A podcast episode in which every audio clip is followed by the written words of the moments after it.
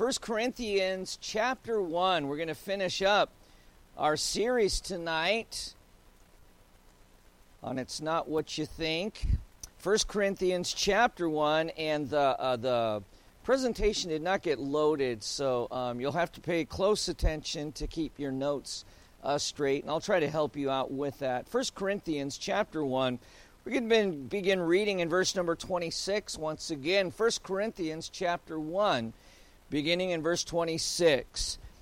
The Word of God says, For ye see your calling, brethren how that not many wise men after the flesh, not many mighty, and not many noble are called. But God hath chosen the foolish things of the world to confound the wise, and God hath chosen the weak things of the world to confound the things which are mighty. And base things of the world, and things which are despised, hath God chosen, yea, and things which are not, to bring to naught things that are, that no flesh should glory in his presence.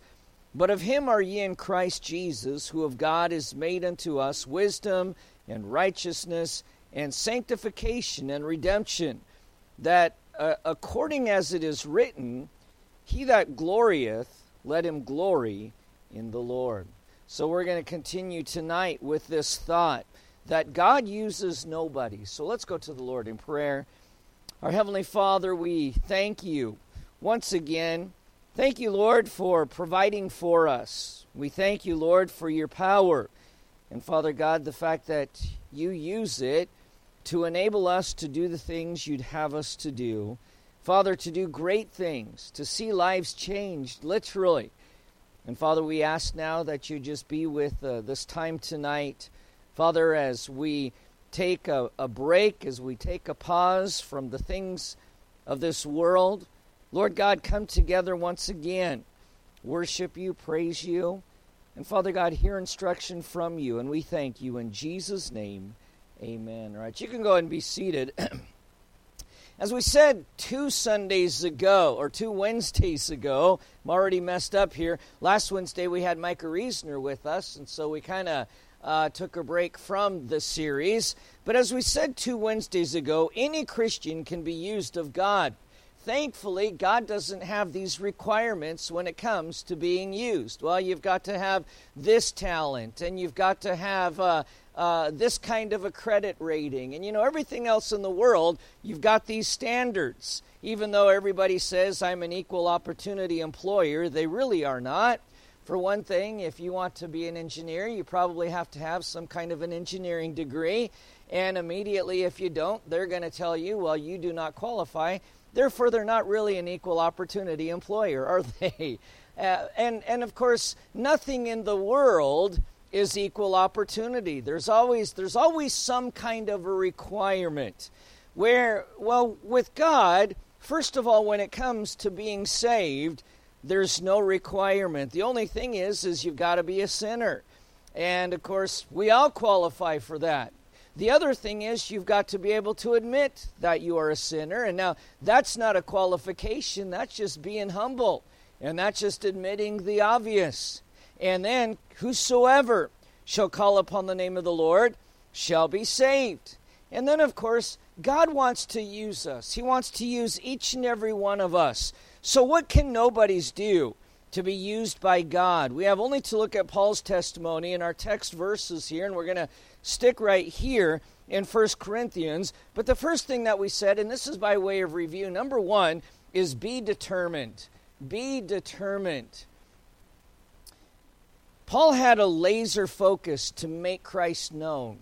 Everywhere he went, and in, in, in, any uh, situation he found himself, whether it was in a palace or whether it was in a prison, Paul was laser focused he looked at it as an opportunity to give someone the gospel, to preach the gospel. And so that would be the first thing we ought to be determined to do.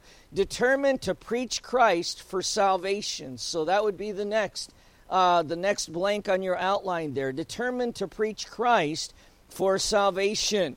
The driving passion of the Apostle Paul was to preach Christ. And we can see that in 1 Corinthians chapter 2, verse number 2.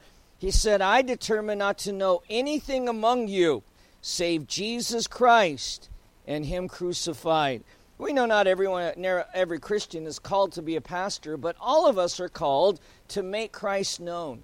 We're all called to be witnesses, and we're all called to spread the gospel. And uh, God doesn't save people because they are great. He doesn't need celebrities. He doesn't need philosophers. He doesn't need the wealthy. He simply offers salvation to all. Now, this is repugnant to proud people who are convinced that their greatness or that their religious works or their accomplishments should already qualify them for spiritual favors. But we know that by grace are ye saved through faith, that not of yourselves, it's a gift of God, not of works, lest any man should boast, which is exactly what we should do. But how can God use us? Well, we need to be determined. First of all, we need to be determined, as Paul was, to present the gospel, to present salvation. But also, number two, we need to be determined to preach Christ for sanctification. So that would be the next blank that needs to be filled to preach Christ for sanctification. As we pointed out last week, Paul didn't did not only set forth Christ and him crucified for salvation, he also pointed out that after salvation, our wisdom, righteousness, sanctification, and redemption is through Christ. Now, a lot of people get this salvation and sanctification uh, messed up, but salvation is what Christ uh, did for us in redeeming us. Uh, when we accepted Christ as personal Savior. That means we accepted the price that was paid for us. The Bible puts it this way that we've been bought with the price. And of course, that price is the precious blood of Jesus Christ. So when you are born again, when you are uh, when you are saved, you accept Christ as personal savior. That's your salvation or your redemption. That means you are now Christ's. And uh, whatever way you want to look at it, the Bible uses several illustrations. We're sons of God, daughters of God, we are uh, servants of God, we are possessions of God, we've been bought with a price, or we are vessels of God. We talked about this last week in the comparison how that you buy something and it's in your possession, and chances are, particularly if it's vessels or, or dishes or something like that, you purchase it, it's yours. You take it home and you disinfect it, you wash it, or you sanctify it. And so when you have a dish, uh, uh, when you have a sink full of dirty dishes, generally you'll take one out, you will wash it, you will uh, um, uh, rinse it, you will dry it, but you don't set it back in with the dirty dishes. You set it apart. You put it either in a cabinet or you put it somewhere where when you come back to it, you can use it. And that's the literal meaning of sanctification to be set apart. And we need to let God, or we need to allow God to sanctify us so that He can use us and we ought to want to be used by God. In 1 Corinthians 1, verse number 30, we read this one already. But of him are ye in Christ Jesus, who of God is made unto us wisdom and righteousness and sanctification and redemption. Colossians 1:27 says to whom God would make known what is the riches of the glory of his mystery among the Gentiles which is Christ in you the hope of glory. So we want we need to be determined, first of all, to preach salvation.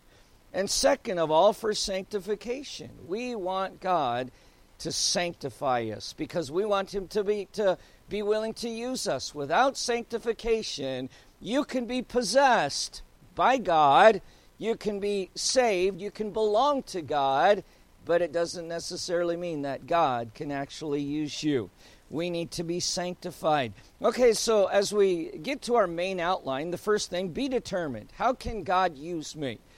Well, be determined. Be determined. Number two, be dependent. Be dependent. You know, weakness has to do with a lack of strength. And the word fear means dread or terror. It is used to describe the anxiety of one who distrusts his ability to completely make the requirements, but does his utmost to fulfill his duty. So Paul was like many of us when we are asked to minister to people. He felt weak and fearful, but he was dependent upon Christ to do what only Christ could do through him. Look again at 1 Corinthians chapter 2 now. 1 Corinthians chapter 2, beginning in verse number 1.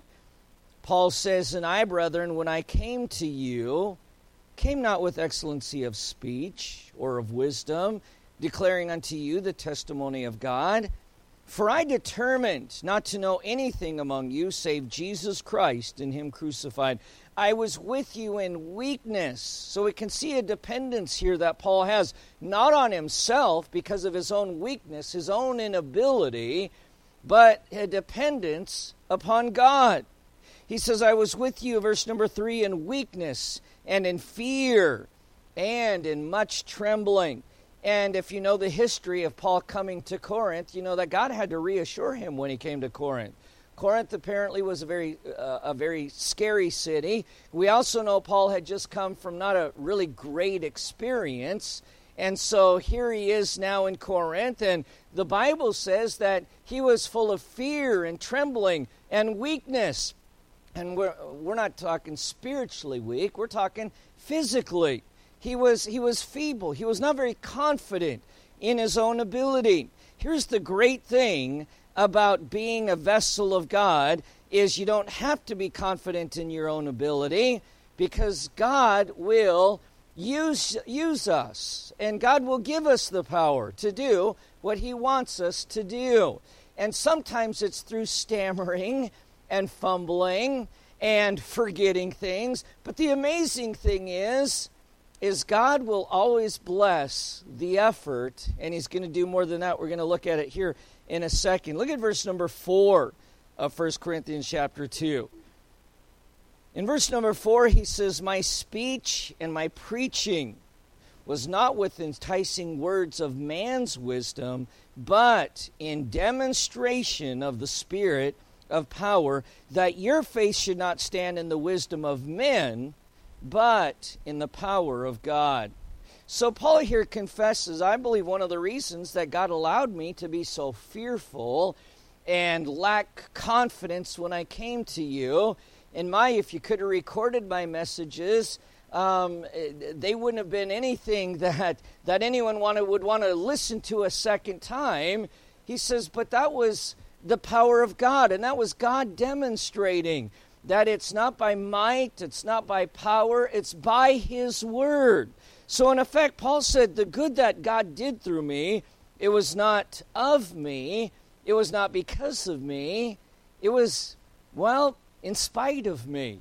And you know that when you've been in the ministry for any amount of time, or you've been serving God for any amount of time, and you begin to see results in your spiritual walk with God, you begin to realize that, man, as I look back, I made a lot of mistakes. I said a lot of foolish things. And yet God has blessed and, and God has progressed, and He has done it not because of me and not because of my skill and not because of my ability. He's done it despite me, but it's because He blesses faithfulness. And God will bless faithfulness. Uh, Paul says, I was dependent upon Christ to empower me and to empower the gospel. He didn't depend on his words, his ability, his logic. He realized that that had, all left him. Uh, he depended upon Christ. It's more important that we choose to be dependent upon Christ as we serve the Lord. We can do it in, the, in, in two ways that Paul mentioned here. Number one, depend upon God's truth. So that would be your next blank there under number two. Depend upon God's truth. What are we to be dependent upon? Depend upon God's truth. You know, Paul wasn't trying to persuade people to be saved or grow in their Christian life through a reliance on his own ability. He didn't go in with, man, I, have got to, I've got to be persuasive. He just let the Holy Spirit take charge and he relied on God's truth. One of the things that we have done today in churches is we've shortchanged the Word of God. We need to we need to do so much more. Well, we've got to, we have to add something that is going to appeal to people. The Word of God alone just doesn't do it anymore.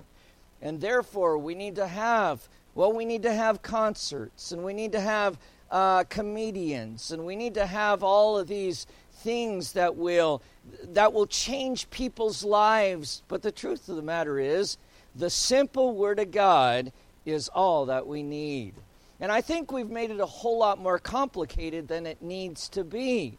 Uh, because the Word of God, and I think that's why we're not seeing the power of the Word of God today, because we're not using the Word of God. We are we're kind of mixing it with things, and and therefore kind of changing it and try, and kind of taking things out. In 1 Corinthians chapter 2 verse 4, Paul reminds us of this. He says, "My speech, my preaching it was not with enticing words of man's wisdom, but in demonstration of the Spirit and of power. It's not what we think that changes people. It is not our ideas, our thoughts, but rather the Word of God that makes a difference in the lives of others. When I first moved to Hillsboro back in 93, I remember that I used to get these uh, flyers constantly on, on how to reach the baby boomers. How are we going to reach the baby boomers? And, and to me, it was simple. It was, well, we don't. The Word of God reaches the baby boomers. We just need to be faithful with the Word of God. We need to preach the Word of God. And then I started getting flyers. You know, the longer you're in the ministry, the more you see more generations go by. Next uh, it was the, the Gen X generation, and how are we going to reach this generation? Well, uh, I, I tend to think that Paul didn't care what generation you were in. He said, I determined, brethren, I was going to uh, not to know anything among you save Jesus Christ and Him crucified.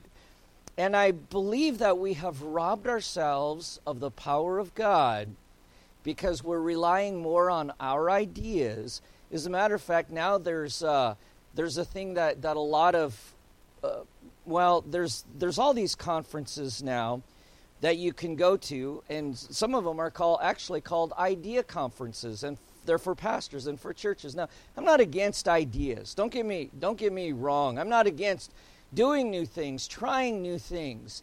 But I do think that we tend to rely so much on these catchphrases and so much on these new ideas and these new ways of doing things that we have forgotten if we've got the Word of God and the Spirit of God, we really don't need anything else.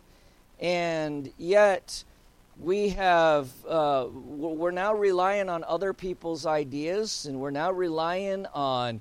On, on this philosophy, that philosophy, this method, and that method, and and uh, uh, this way of doing thing and thinking outside of the box. I think we need to get back in the box, is what I think and, uh, and, and, and start doing things the way that God intended for them to be done.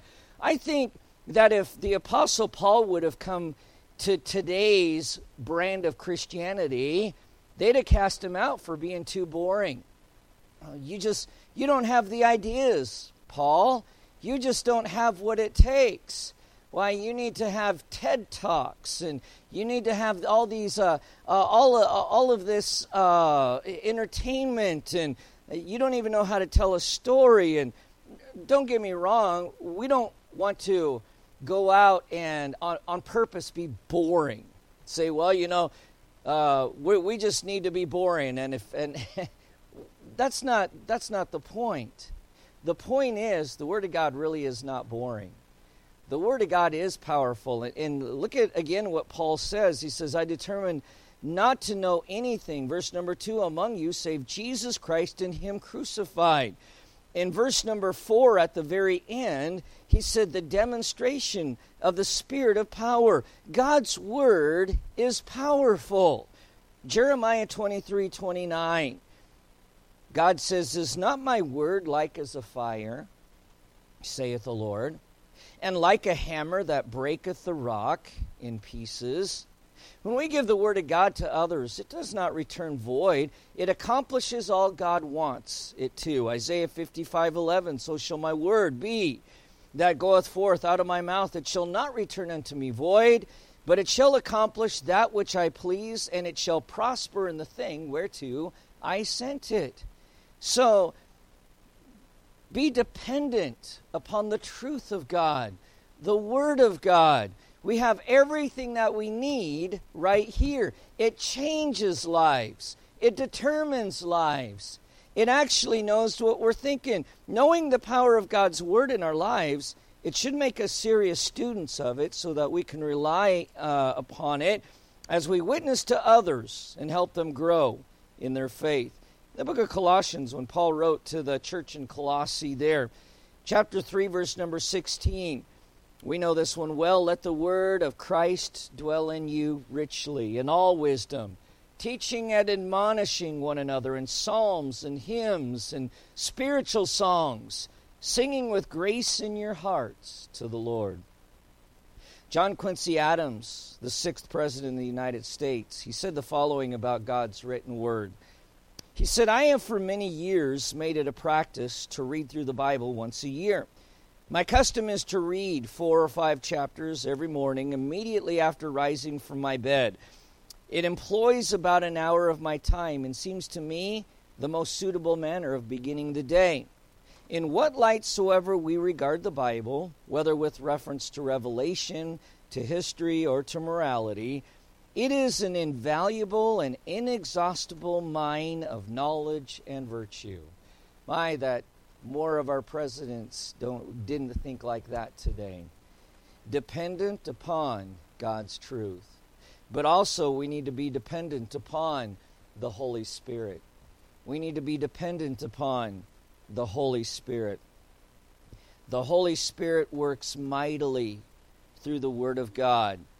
The Holy Spirit is the agent that God uses to bring conviction of sin and convincing of repentance. His Spirit will work as we give others the truth of the Word. In John 6, verse 63, it is the Spirit that quickeneth, Jesus said. The flesh profiteth nothing.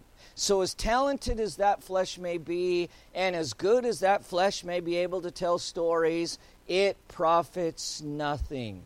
It's the Spirit that makes alive, it's the Spirit that quickeneth. The flesh profiteth nothing. The words that I speak, Jesus said unto you, they are spirit and they are, they are life. So here we have Jesus speaking, which means it's the word of God.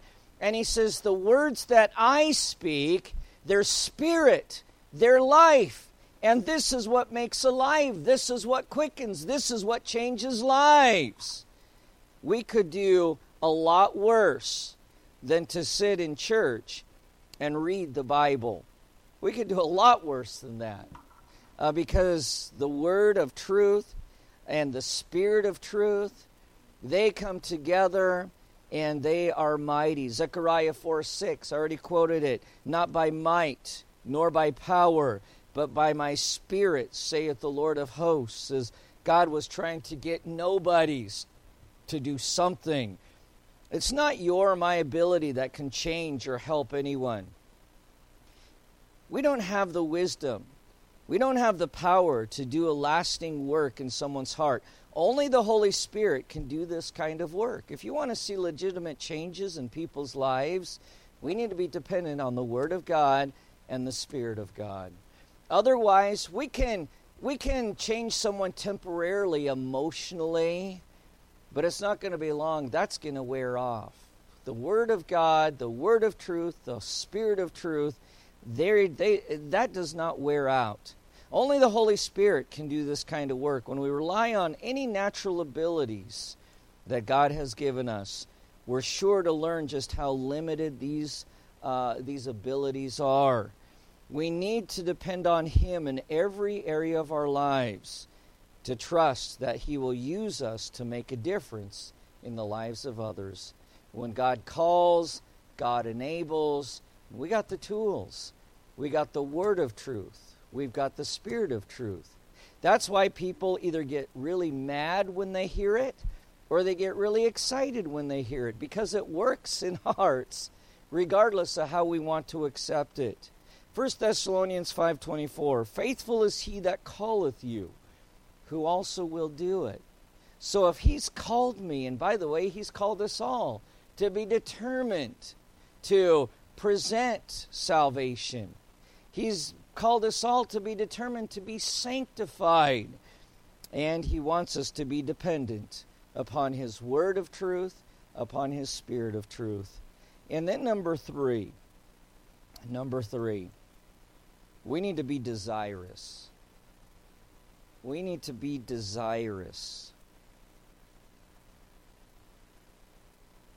The Bible says, Blessed are they that hunger, thirst after righteousness. Are you hungry for God to use you? God doesn't force people into his service. That's the thing. God wants us to do it out of love, out of desire. It's like any other relationship. None of us want people to do things for us out of obligation, particularly those we have close relationships with. None of us want our spouses to do things for us or with us or to us out of obligation. We want them to do it out of desire.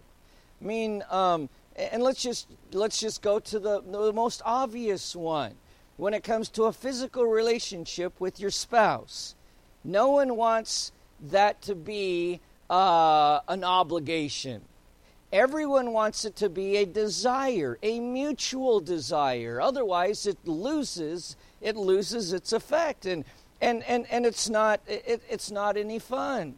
Well, the way that God wants us, remember, we are created in His likeness and in His image, and of course, we don't have to be near as in, uh, intimate. We could talk about friends, people who are our friends, and um, they're going to do something for us. Well, please don't do it out of obligation. Do it because you want to. Don't go out and hang out with me because you feel sorry for me. Do it because you want to do it as much as I want to do it. it, it that it's it, there's a mutual desire. Well, God wants to use us, but He's not going to if we don't have a desire to be used. He wants that mutual desire. So, what what do you hunger after? Do do you hunger for God to use you? God doesn't force us. He invites us to serve him. He reassures us that being used of him, it doesn't depend upon our ability, it depends upon his. Paul was specifically desirous of two things in his service for God. First of all, he was desirous of God's power. Now, I want God's power in my life. You know, any Christian with the power of God upon his life can be used of God in a great way. You know, and, and here's the thing is, is God doesn't just limit his power to the talented. God doesn't just limit his power to those who have high credit ratings. God doesn't just limit his power to the good looking, if you will. Uh, God wants us to tap into his power. And he wants to demonstrate that in us, through us. Remember, we're talking about nobodies here. God hath chosen, verse number 27, the foolish things of the world to confound the wise. God hath chosen the weak things of the world to confound the things which are mighty, the base things of the world, and things which are despised. Hath God chosen, yea, and things which are not, to bring to naught things that are, that no flesh should glory in his presence. So, any Christian with the power of God upon his life can be used of God in a great way. And any Christian without the power of God in his life is not going to see lasting fruit for his efforts, no matter how promising the short term results may look. Uh, you can get by on your talent, but those uh, those fruits are not going to last. In fact, God's work depends upon his power. We saw earlier that Paul pointed out his ministry wasn't carried out in his own strength. But when he made it clear where the power came from, we understand it didn't come from him. Verse 1 Corinthians 2 4. He said at the very end of that verse, but in the demonstration of the Spirit and of power. Before Jesus ascended to heaven, he told the disciples, He told them what? To go wait in Jerusalem. Do you realize that really nothing nothing got going until the day of Pentecost? Because something happened on the day of Pentecost. On the day of Pentecost, the church received the power of the Holy Ghost. And you know what? Things started happening then. Uh, as a matter of fact, in one day, 3,000 people came to know Christ as personal Savior, not because the apostles, they were the same apostles. That church was the same church as it was prior to that when it only had 120 members. What was the difference? The Holy Spirit was the difference. The power of God was the difference. And they went and they were desirous and they waited as Jesus told them to do. Ye shall receive power, Acts chapter 1, verse number 8. After that, the Holy Ghost has come upon you. Ye shall be witnesses unto me in both Jerusalem and in all Judea and in Samaria to the uttermost part of the earth. You know, as was mentioned earlier, we tend to assume that those who are greatly used of God have inerrant strength or talent. Man, uh, it, if only I could do what, what you can do. In 2 Corinthians chapter 4, Paul points out that our areas of insufficiency actually prove to us the greatness of God's power.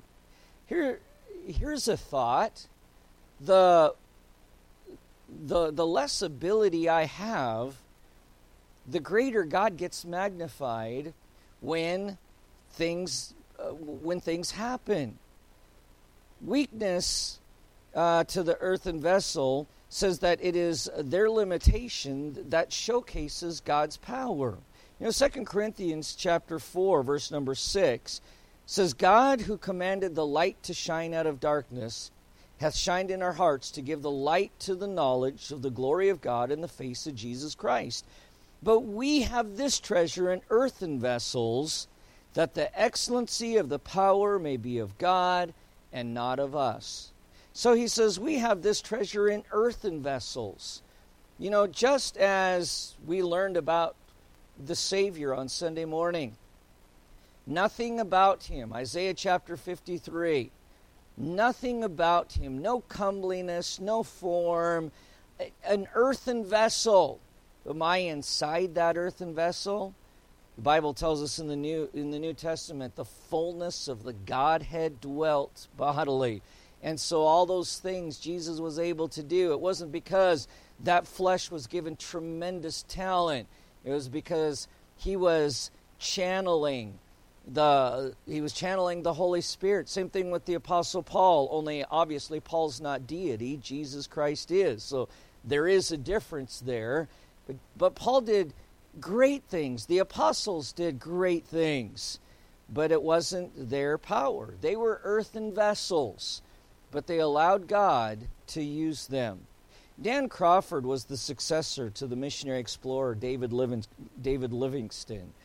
He carried a copy of the New Testament in the pocket of his jacket. At the time of his death, someone found the following verses pinned on the flyleaf of that well worn book. Listen to this. It said, I cannot do it alone. The waves dash fast and high, the fog comes chill around, and the light goes out in the sky. But I know that we too shall win in the end, Jesus and I. Coward and wayward and weak, I change with the changing sky. Today so strong and brave, tomorrow too weak to fly. But he never gives up, so we too shall win, Jesus and I. Thank the Lord he doesn't leave us or forsake us.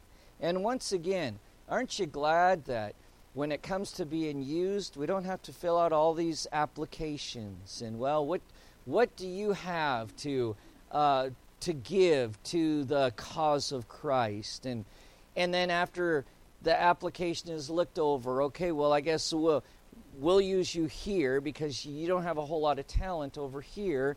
God doesn't do that. God wants to use us. He wants to use all of us. But of course, the best ability is what? Dependability. And so we need to be faithful as He is faithful. And so we need to be desirous of God's power. And then, of course, Paul says we need to be desirous of God's glory. Desirous of God's glory. In other words, why Do we want God to use us so we can get patted on the back or so that God can get the glory? So God can get the honor? So that uh, God can receive the praise? And again, 1 Corinthians chapter 1, verse number 29 that no flesh should glory in his presence. But of him are ye in Christ Jesus, who of God is made unto us wisdom and righteousness and sanctification and redemption, that according as it is written, He that glorieth, let him glory in the Lord. And that's what that's Paul's point right here, especially as he goes into 1 Corinthians chapter 2. He set it all up. He says, When I came to you, uh, it was with weakness and fear and, and with trembling. And, and he was actually criticized for that. But he said, Hey, look at the result. When I left Corinth, a church was going, a church was flourishing, and a church continues to be there. And yes, it's not because of me. And of course, that leads right into the arguments that they were having over who who they favored. Peter, Apollos, or Paul. Peter being the head apostle, Apollos being the eloquent one, Paul being the founder of the church. And Paul reminds them, it's none of us. We're vessels that God has used. And then in the case of him and Apollos, he started the church. Apollos would come later, but he said that I have planted. That's what God called me to do. Apollos, he has watered, but God gives the increase. It's all God. And so give glory to God. You know, as Christians, we have a tendency to glory in or to feel joy or pleasure in the wrong things. Too often we find our pleasure in our ability or our accomplishments but this simply shows that we don't have an accurate view of God's greatness. God is great. It's like we learned when we were really small. Um, they are weak, or we are weak, but He is strong. Yes, Jesus loves me. You know, as, as Christians, we have a tendency to glory in the wrong things. Those who glory in the Lord are those who see clearly. He's their wisdom. He's their righteousness. He's their sanctification. He's their redemption uh, He accomplishes. But thank the Lord, He al- allows us to be used in those accomplishments. But I even think some of the terms that we use, um, we need to be we need to be careful about. You know, people who brag about the number of people that they've won to Christ. Actually, the Holy Spirit wins people to Christ. We can lead them to Christ, but again, only in the power of, uh, of the Holy Spirit can we do that, and only with the power of the Word can we do that. And so, those who glory, we need to, they take a pleasure in who he is to them and the work that He is doing through them. And that's what we need to do. And that's, what, of course, what the Apostle Paul did. Paul wanted the church at Corinth to know that it is God and God alone who gets the glory. This was the theme of his life, this was the theme of his ministry. It ought to be the theme of our lives. God gets the glory. To God be the glory. He is the one. He accomplishes. In Galatians 6:14, Paul says, God forbid that I should glory, save in the cross of our Lord Jesus Christ, by whom the world is crucified unto me, and I unto the world. 1 Corinthians 4 7, For whom maketh thee to differ from, uh, from another? And what hast thou that thou didst not receive? Now, if thou didst receive it, why dost thou glory as if thou hadst not received it? Think about that. Everything that we have was given to us. Why would somebody glory in their looks when they had nothing to do with how they look? Why would someone glory in their good good health when really we have very little? And I understand there's things we can do to to help that. But, you know, it's amazing to me how that even people who run marathons and uh, do all the exercise and eat all the right things can still die of a heart attack. I had a friend who not too long ago, this was a guy who who did he, he was like an Iron Man. And yet as a very young man had a heart attack. Now he didn't die of it, but if you were to vote someone who's the least likely individual to have a heart attack, that would be the individual. But it just goes to show that God is sovereign and we ought to take credit for nothing. Man, if I have good health, thank God for that. If I have some abilities, thank God for those abilities. Uh, regardless of what we have, spiritual gifts, and that's what Paul is talking about here in 1 Corinthians chapter 4. Some people were holding their spiritual gifts over other people's spiritual gifts, and we, we have nothing to do with our spiritual gifts. That's why they're called spiritual gifts. It means that God's given it to us. It's like the individual who grows up in a wealthy family and and um, looks down on uh, on poor people. It's like you had nothing to do with growing up in a rich family. Uh, that's because of God. You grew up in a wealthy family, and we ought not look down on, on anyone for lack of ability, lack of talent. Uh, I we need to thank God every day for what we do have. Who maketh thee to differ from another? God does. What hast thou that thou didst not receive? Um, I don't have anything I didn't receive. It was all a gift. Everything I have was given to me by God.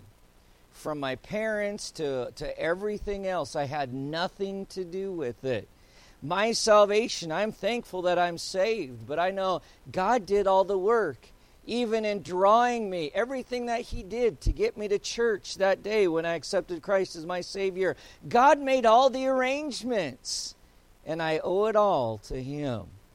2 Corinthians 10 17. He that glorieth, let him glory in the Lord. For not he that commendeth himself is approved, but whom the Lord commendeth. Now think about that statement. Not he that commendeth himself is approved. You ever known someone who thought they were greater than they really were? I I, I remember um, I used to love to play basketball, and I can remember one time we met this big guy who told us he was great at basketball. And I was trying to get a team together, and I thought, man, this is awesome. Um, we need a big guy. He says he's great at basketball. Who's going to say they're great at basketball and they're not really great at basketball? Well, I can remember we finally got him out on the court one day, and I swear he'd never played basketball a day in his life. Maybe he thought he would be great if he tried it. He was awful. But in his mind, he was great. Well, just because in his mind he was great, did that make him great? No. What mattered is what everyone else saw. What mattered is what the, what the coach saw. That's what, what mattered. Sadly, I was the coach of that team. And it's not those who, who uh, commend themselves. If you're on a team, what matters is the coach's evaluation of your talent. If you work for a company, what matters is your boss's evaluation of your talent. You can think you're valuable to that company all you want, but if that company doesn't think you're valuable, then you're in a world of hurt. God says, It's not he that commendeth himself. Oh, uh, this church couldn't live without me. Actually, every church could live without each and every one of us. But we can't live without the Word of God and we can't live without the Spirit of God. So let him that glorieth, boy, glory in the Lord. For not he that commendeth himself is approved, but whom the Lord commendeth. So who does God use? Not the proud. He resists the proud. Not those who think that the abilities God has given them give them no need for God's power. No, God will use any Christian who is determined to make Christ known dependent upon the Holy Spirit and the Word of God, desirous for the power and the glory of God. Now, unfortunately, many of the wise, the noble, and the mighty of this world don't see their need of God. The wealthy of this world, which is why Jesus said it's easier for a camel to go through the eye of a needle than for a rich man to enter into the kingdom of God. Though we may be people whom the world considers to be nobodies, let's fully surrender ourselves to Him. Many of you have heard about the potter's house. To the potter's house I went down one day and watched him while molding the vessels of clay. And many a wonderful lesson I drew as I noted the process the clay went through, trampled and broken, downtrodden and rolled, to render more plastic and fit for the mold. How like the clay that is human, I thought, when in heavenly hands to perfection brought. For self must be cast as the dust of his feet, before it is ready for service made meet. And pride must be broken, and self will be lost, all laid on the altar, whatever the cost. But lo, by and by, a delicate vase of wonderful beauty and exquisite grace. Was it once the vile clay? Ah, yes, yet how strange the potter has wrought so marvelous a change. Not a trace of the earth, nor mark of the clay. The fires of the furnace have burned them away. Wondrous skill of the potter, the praises his due, in whose hands to perfection and beauty it grew. Thus, with souls lying still, content in God's hand, that do not his power of working withstand, they are molded and fitted, a treasure to hold, vile clay now transformed into purest gold. You know, the interesting thing is, is when you see a beautiful piece of pottery, you think, man, that is beautiful. But the credit goes to whoever made it. Same thing with the painting. Same thing with the house. Uh, we are his workmanship. The difference is God's given us a free will. And we can think we're good enough and refuse to allow God to work on us or we can say, He's the potter, I'm the clay. And become very compliant and allow Him to do through us whatever it is He wants to. And then the glory goes to the potter. Let's have every head bowed and every eye closed. With every head bowed and with every eye closed.